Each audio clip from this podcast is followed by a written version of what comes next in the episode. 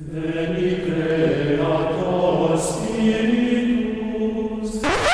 to the Popey Podcast you didn't know you needed, where we talk history through Pope colored glasses and some of the craziest, most popular stories you've never heard of. It's a real joy for us to welcome you all here. I would like to invite each of you to listen. Do not be afraid. Pie Jesu Domine, dona eis requiem. This is a popular popular podcast. Do not be afraid. Welcome to the Popular History Podcast History through Pope Colored Glasses. My name is Greg, and this is episode 0.21d Sayings of the Savior, Part 4. Look, the kingdom of heaven is like a lot of things.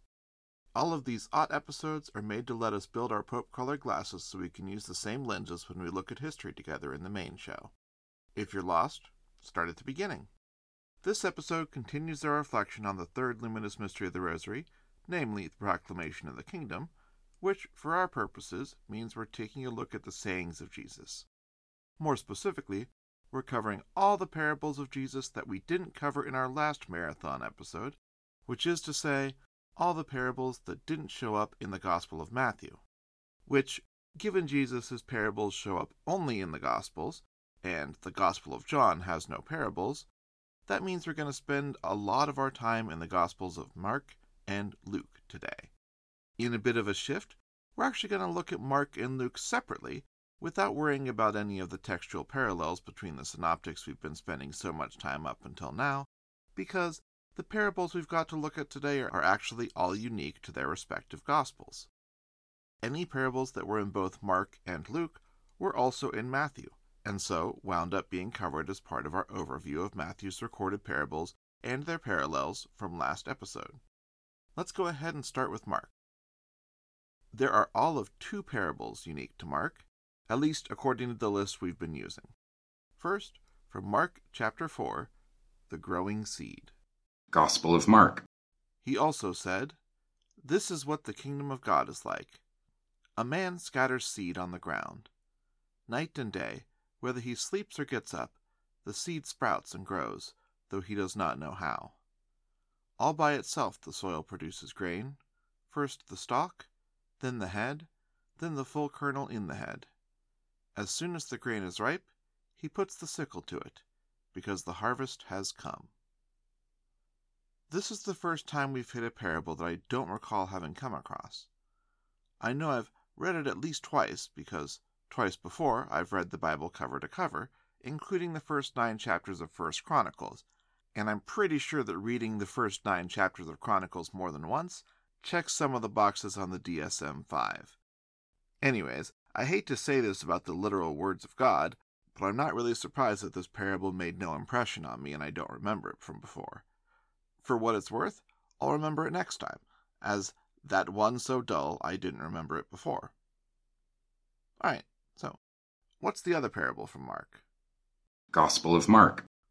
But about that day or hour no one knows, not even the angels in heaven, nor the Son, but only the Father. Be on guard, be alert. You do not know when that time will come. It's like a man going away. He leaves his house and puts his servants in charge, each with their assigned task, and tells the one at the door to keep watch. Therefore, keep watch, because you do not know when the owner of the house will come back, whether in the evening, or at midnight, or when the rooster crows, or at dawn. If he comes suddenly, do not let him find you sleeping. What I say to you, I say to everyone watch. The Greg says, Okay, remember the parable of the thief? Okay, fair. That was all the way back in last episode. Anyways, it was only listed as being in Matthew and Luke, but this passage is obviously Mark's version. Granted, it's missing the actual like a thief in the night part, so I don't think we need to retroactively make it a full on synoptic roundup, but it's close. Versions of this passage, if not the overall thief part, do appear in all the synoptics. I'll tell you what, Let's call it a synoptic roundup, but skip the air horn and see if anyone flags it as an editing error. Synoptic roundup! Okay, on to Luke. I admit I went light on context for Matthew's parables because I wanted to get through them in one episode, but we have less to cram in on this episode. Not because Luke has fewer parables than Matthew, it doesn't, it actually has more, uh, but rather because we've already gone through about a dozen of Luke's parables since they have versions in Matthew.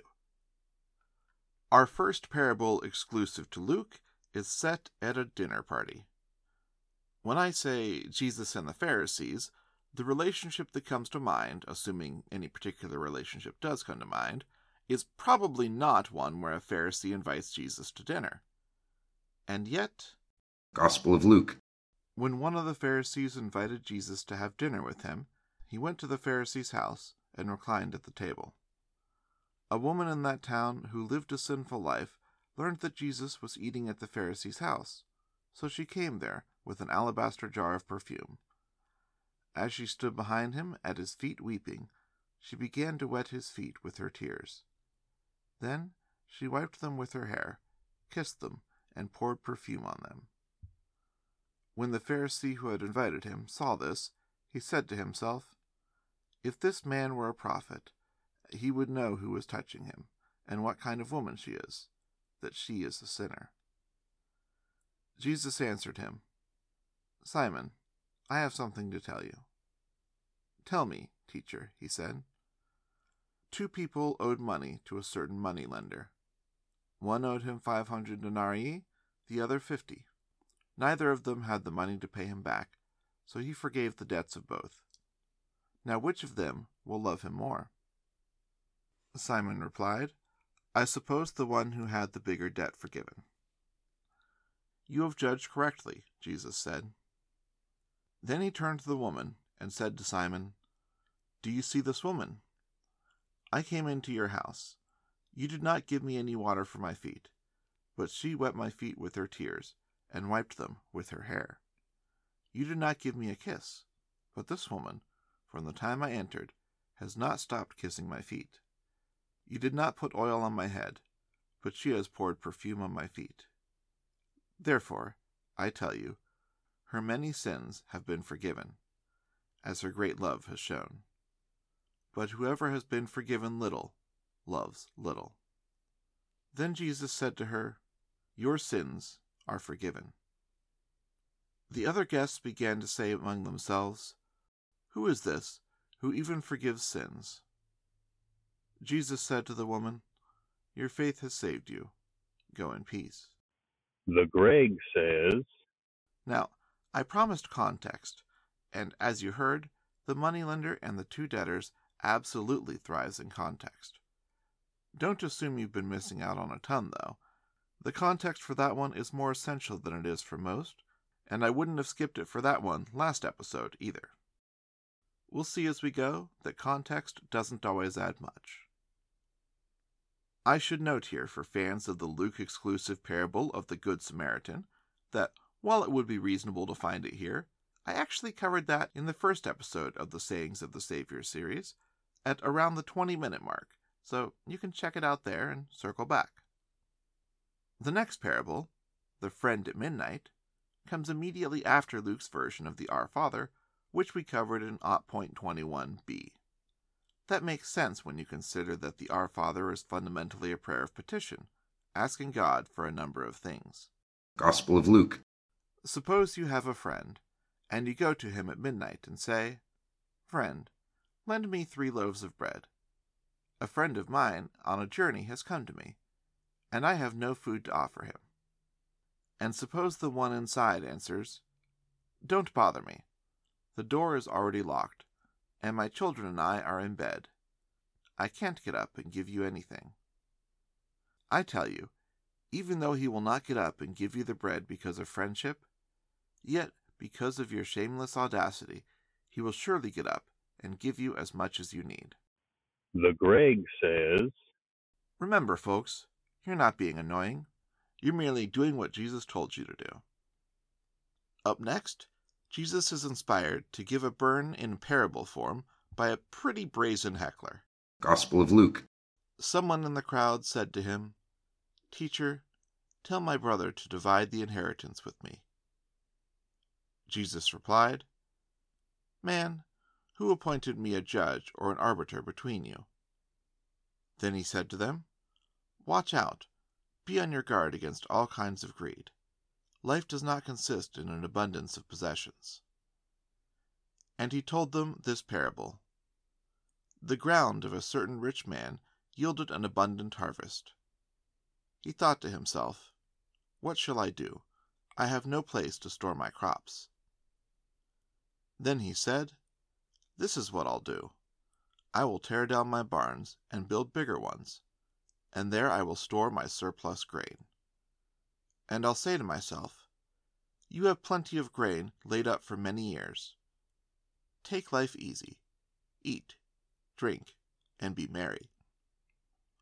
But God said to him, You fool, this very night your life will be demanded from you.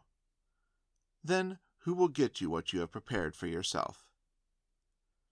This is how it will be with whoever stores up things for themselves, but is not rich toward God. The Greg says, Heaven is what matters. That said, I do feel for the original guy. He's more immortalized than the next million other randos walking on the earth at this time, thanks to being preserved in the Bible, and this is the bit of him that gets kept. I'm sure he would have preferred to have been known for something other than trying to get Jesus to weigh in on his side against his brother, but uh, at least it's not like we're told he kicked puppies.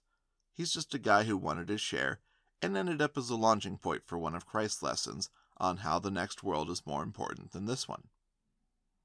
The next parable is reminiscent of the one instance of a curse we saw in our miracles roundup, where Jesus said, Screw this fig tree in particular.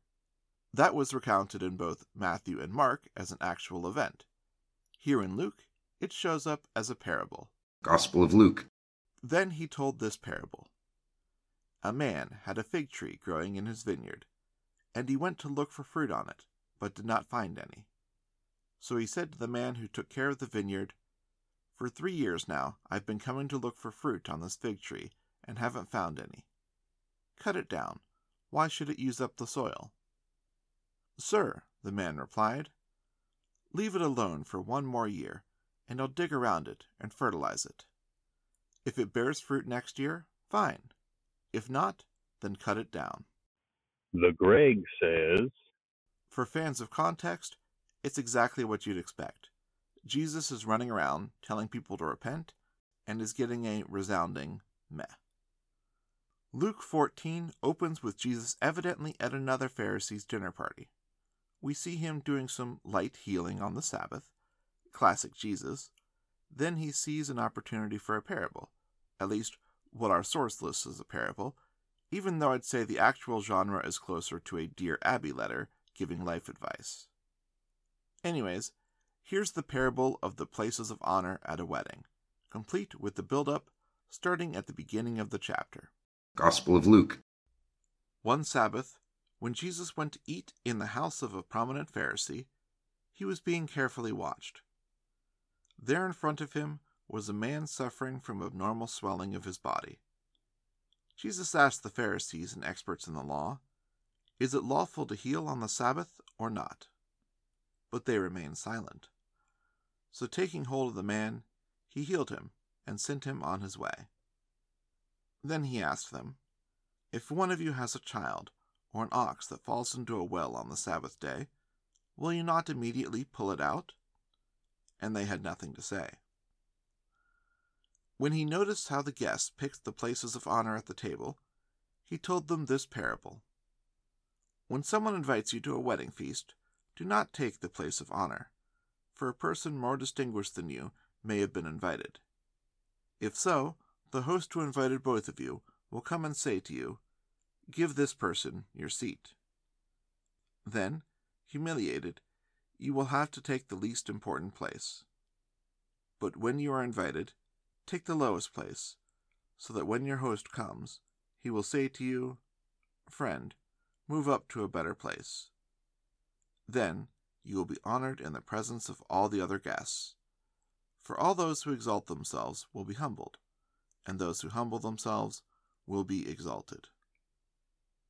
Then Jesus said to his host, When you give a luncheon or dinner, do not invite your friends, your brothers or sisters, your relatives, or your rich neighbors. If you do, they may invite you back, and so you will be repaid.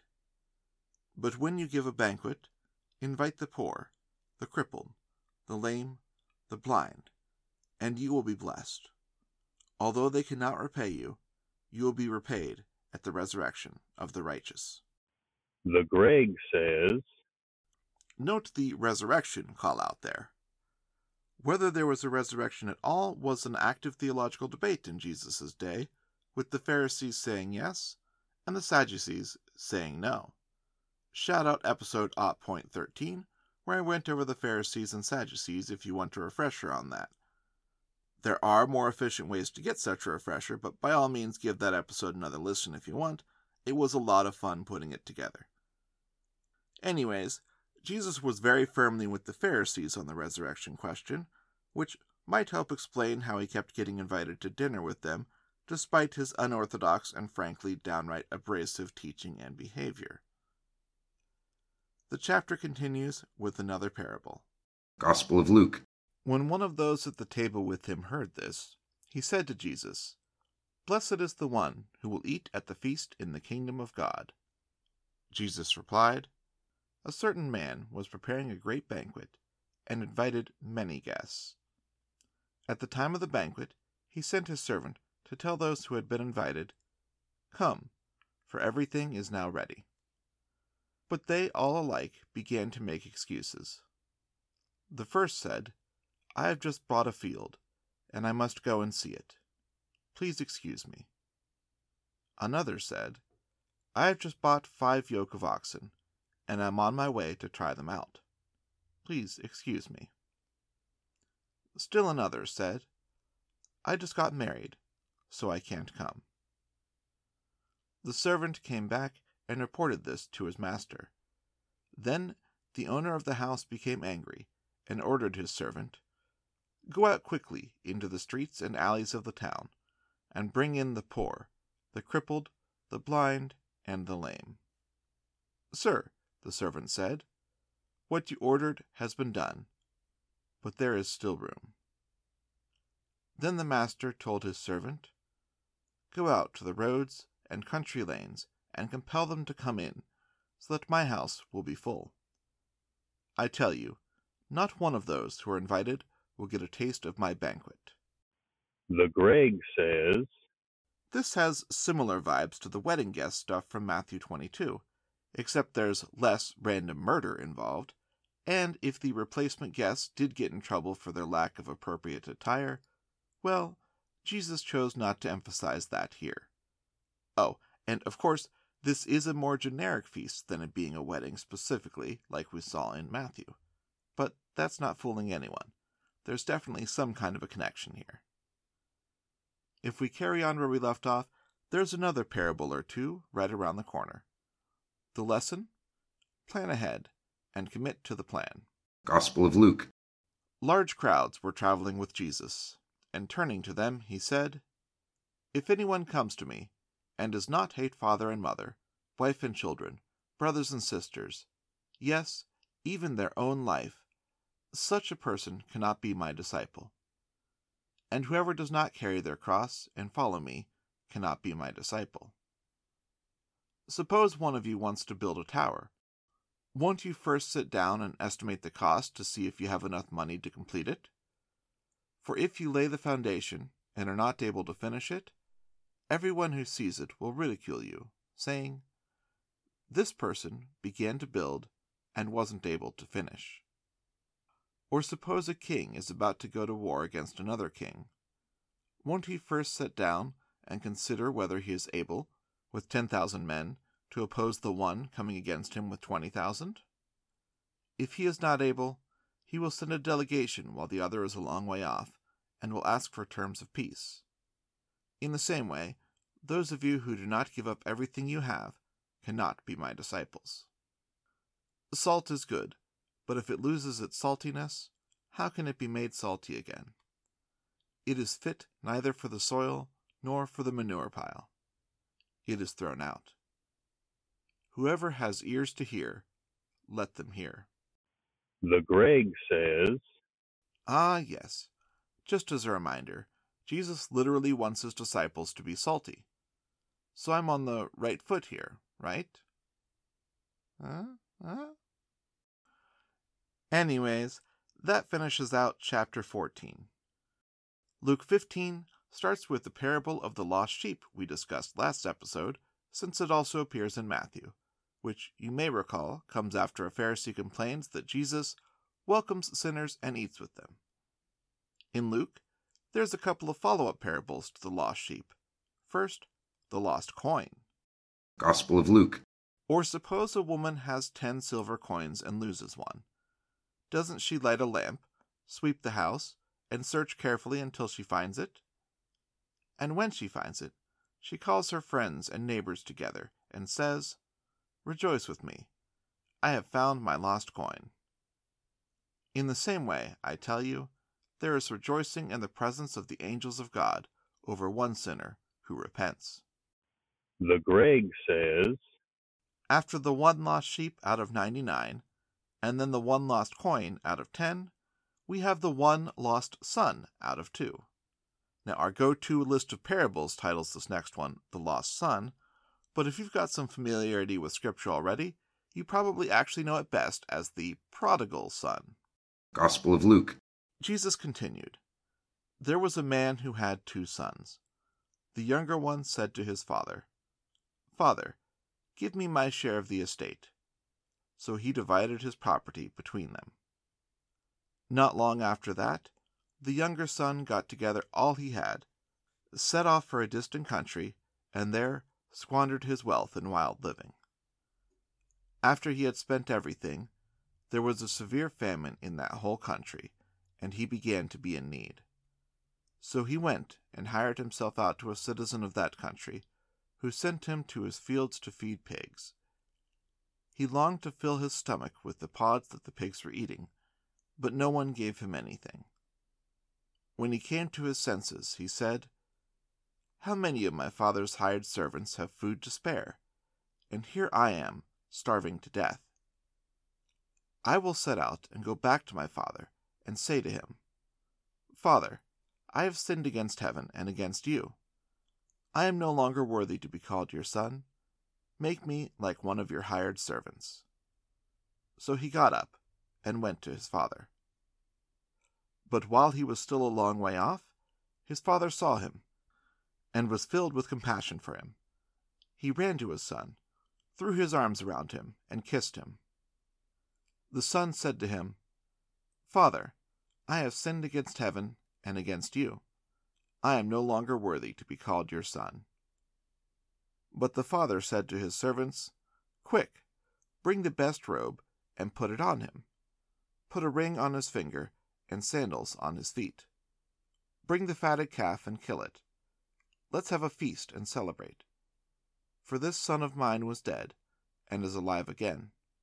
He was lost and is found. So they began to celebrate. Meanwhile, the older son was in the field. When he came near the house, he heard music and dancing. So he called one of the servants and asked him what was going on. Your brother has come, he replied, and your father has killed the fatted calf because he has him back, safe and sound. The older brother became angry and refused to go in. So his father went out and pleaded with him. And he answered his father, Look, all these years I've been slaving for you, and never disobeyed your orders. Yet you never gave me even a young goat so I could celebrate with my friends. But when this son of yours, who has squandered your property with prostitutes, comes home, you kill the fatted calf for him. My son, the father said, you are always with me, and everything I have is yours. But we had to celebrate and be glad, because this brother of yours was dead and is alive again.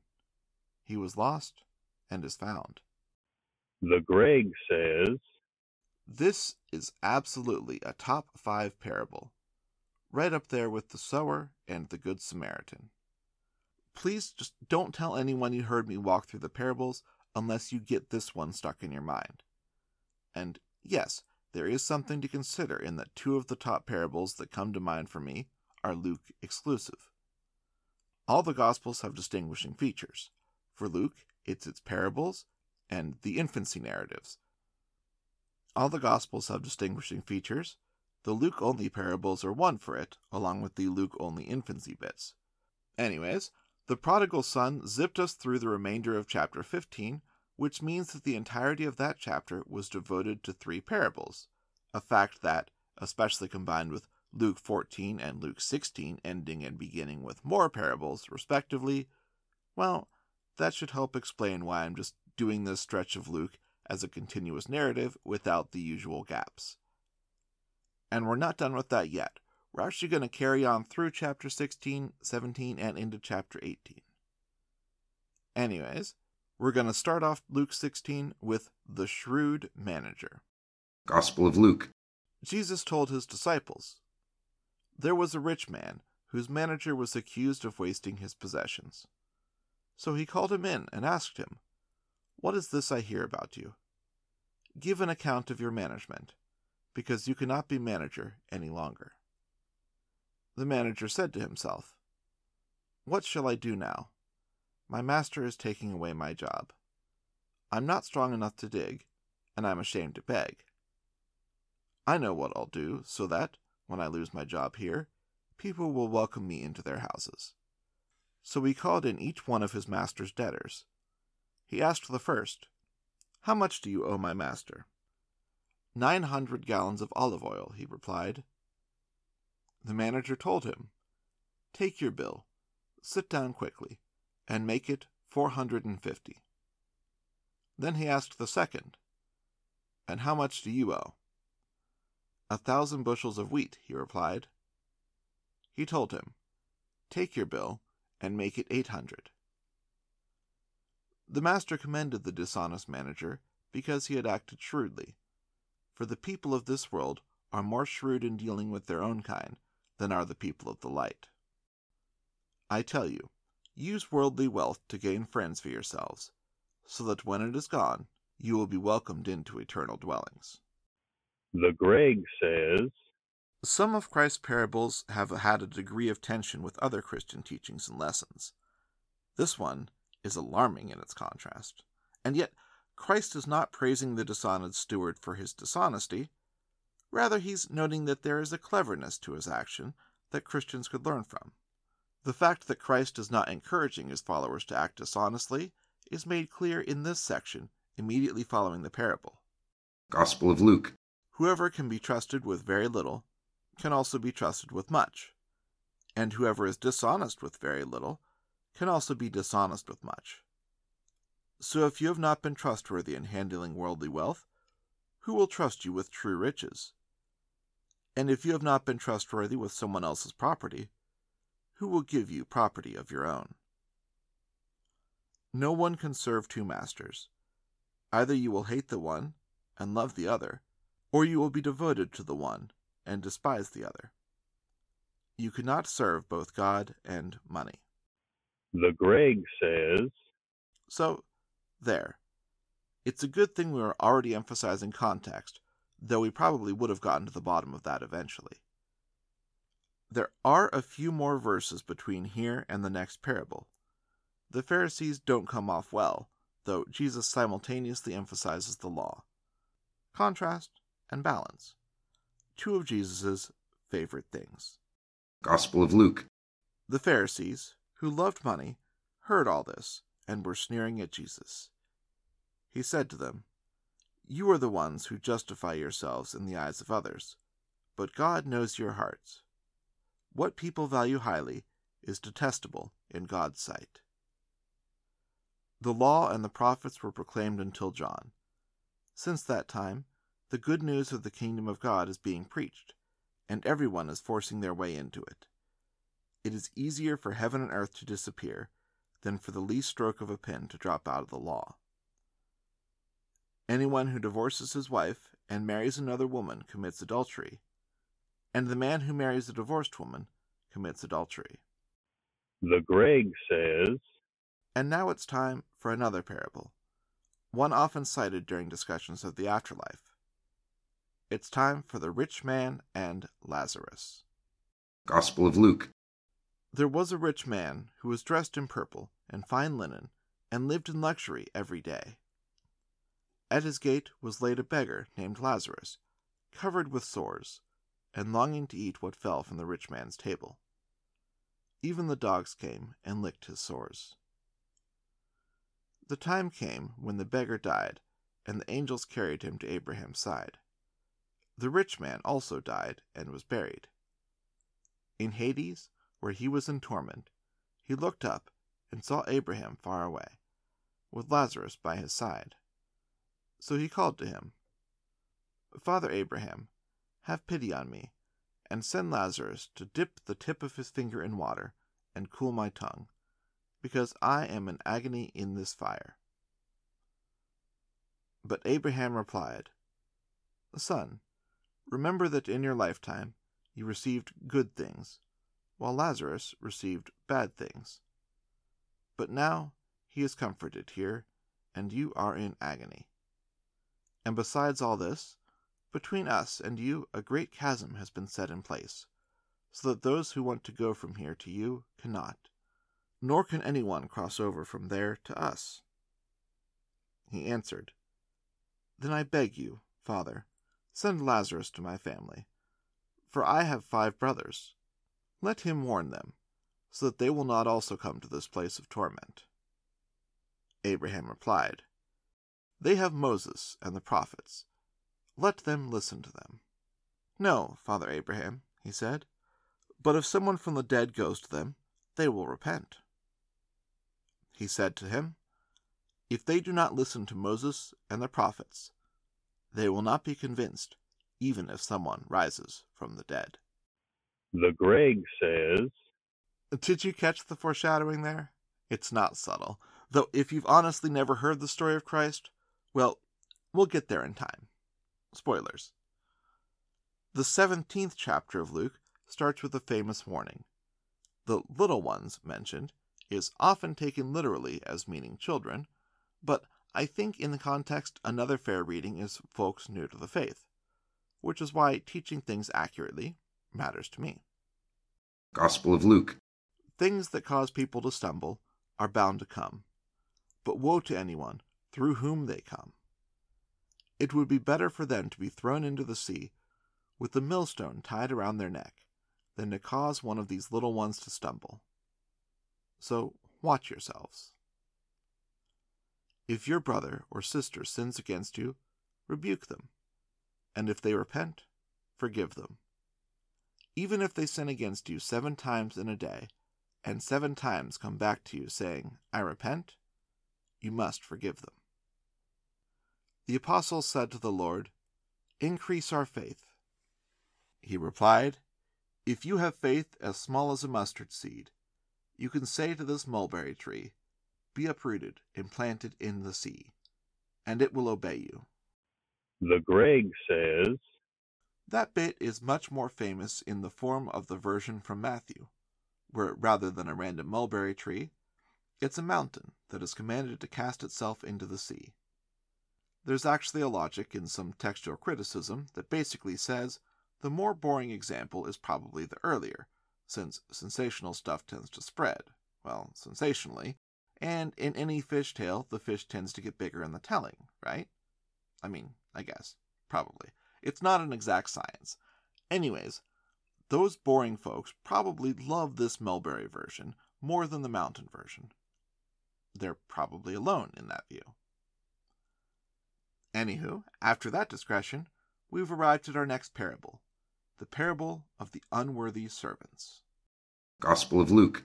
Suppose one of you has a servant plowing or looking after the sheep. Will he say to the servant when he comes in from the field, Come along now and sit down to eat?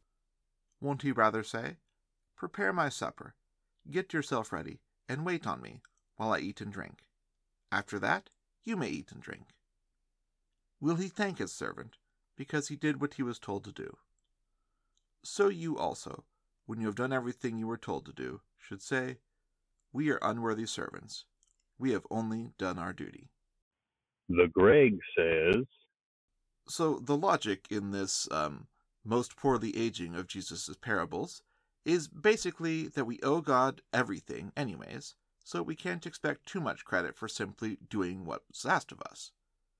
Which is a bit of a contrast to all the heavenly reward stuff, and even the Beatitudes, but hey, again, Jesus loves an apparent contradiction, doesn't he? It sure gets the discussion going. Right after the unworthy servants parable, we've got a miracle account that basically emphasized the same sort of notion, where only one out of ten lepers cleansed even comes back around to thank Christ for his healing. Not only do we expect kudos for what we simply owe, but we're frankly ungrateful too. Jesus is clearly feeling a certain way about humanity in this section. And yet, we do have hope. Apparently, just as long as we keep being annoying. At least, that's the lesson I get from our next parable the persistent widow. Gospel of Luke. Then Jesus told his disciples a parable to show them that they should always pray and not give up. He said, In a certain town there was a judge who neither feared God nor cared what people thought.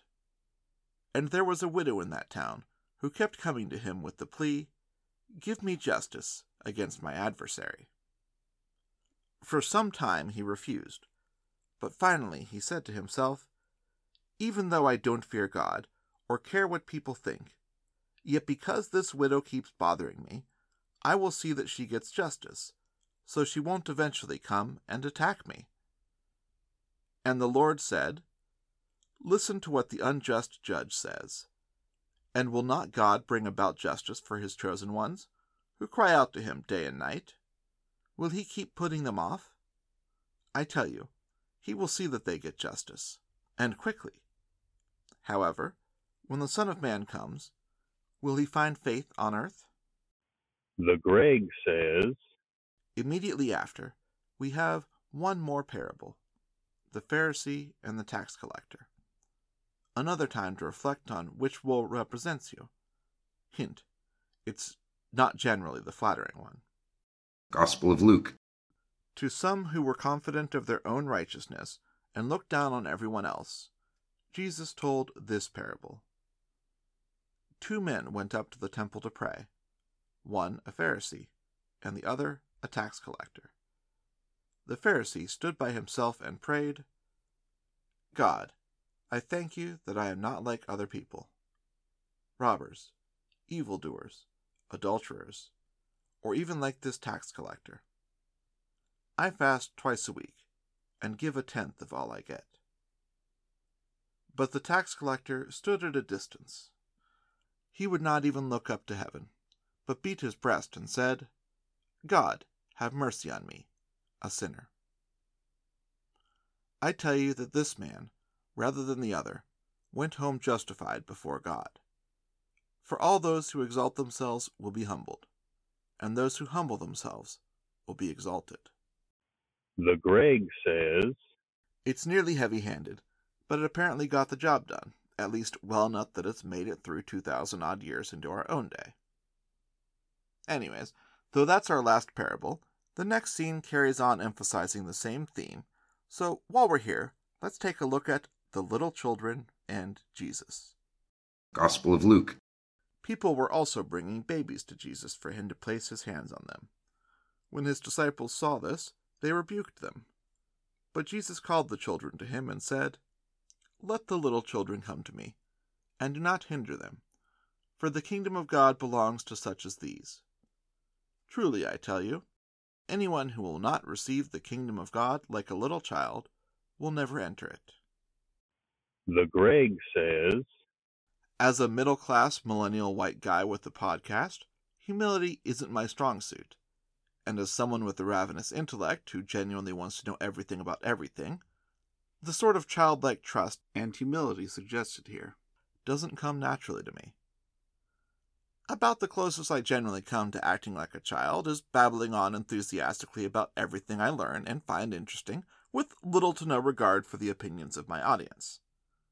that part I do well. And I figure if I do that enough and keep trying to live rightly, maybe I can just subconsciously do what my consciousness fights against and simply accept the gospel as the good news for me. Call it the Peter approach. Perhaps I can walk on water if I just don't think too much about it directly, so doubt can't work its way in. In the end, we've all got our own ways to get where we need to go. Though also in the end, there's only one destination worthy of our aims. So, after some more flowery reflection than usual, here we are, back where we started this mystery, as the next verses have someone asking Jesus what they need to do to inherit eternal life. At the beginning of our discussion, we took a look at the Great Commandments, but that's not exactly the answer Jesus gives the ruler who asked Jesus for advice in Luke 18, because rather than a general answer to a general question, this ruler is asking for specific advice for himself. And the answer is, just as much as the Great Commandment, something striking the core of the gospel message, of Jesus' message as the Word of God, or the Logos, as John would often call him. But I'm going to make you wait for that exchange, and for the rest, because now that we've covered the miracles, and the parables, and the banner sections in terms of the Great Commandments and the sermons on the places distinguished by their relative elevation, after all that, it's time we circle back and take the Synoptic Gospels from the top to see what we missed. Now, I'm only human, and I've got five children and a full time job, so I'm going to allow the banger of a chat I had with Garry Stevens of the History of the Bible podcast serve as both the first episode of Cardinal Numbers and as the next thing you'll see in this popular history feed.